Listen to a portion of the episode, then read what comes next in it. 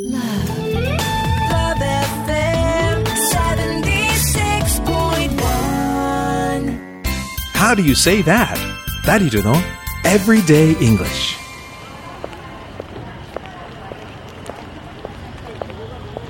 I'm an English-speaking foreigner traveling in Japan as a tourist. 僕は福岡に旅行で訪れている外国人。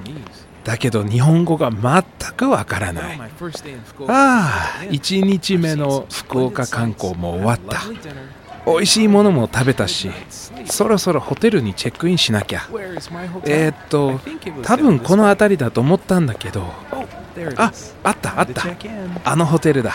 よし、行ってみよう。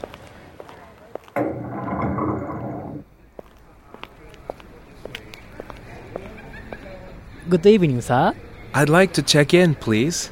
What info do you need from me? To check in, I'll need to see your ID and your reservation number.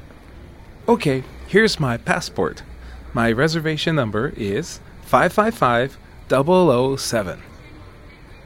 Oh, I see, sir. I found your reservation. It's for three nights. Is that a non smoking room? Yes, sir. I also need to see a credit card, please. Here you go. Thank you, sir.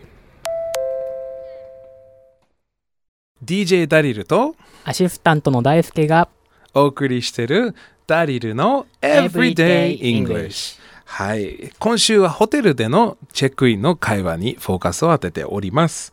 Alright。で、ここでは必ず出てくるのがホテルの、えー申し込み用紙にサインするっていうことなんですよね。それを英語で言うと form 申し込み用紙は form でそれを何をするかというと fill out fill out this form please repeat after me fill out this form fill out this form. はい。そして日本語と同じようにサインしてください。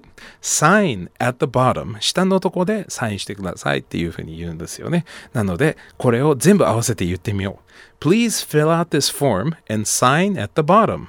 Please fill out this form and sign at the bottom. はい。ということで、えーこの書類を書いて、えーサインしてくださいって言われたら、えー時々ここは日本だから、えー僕だったら日本語書けないんだけど英語でもいいですかっていうふうに言いますよね。I can't write in Japanese. Is English okay? というふうに言うんですよね。大輔、would you repeat after me? I can't write in Japanese. Is English okay? I can't write in Japanese. Is English okay? Okay. じゃあ逆の言い方で言ってください。日本人として。I can't write in English. Is Japanese okay? Okay, very good. Daisuke, you're getting much better. Thank you, ダリル。Yeah, really, your English is much better now. ね大輔の英語も成果が上がってきたね。ありがとうございます。Yeah, very good. そこでも Thank you って言ってよ。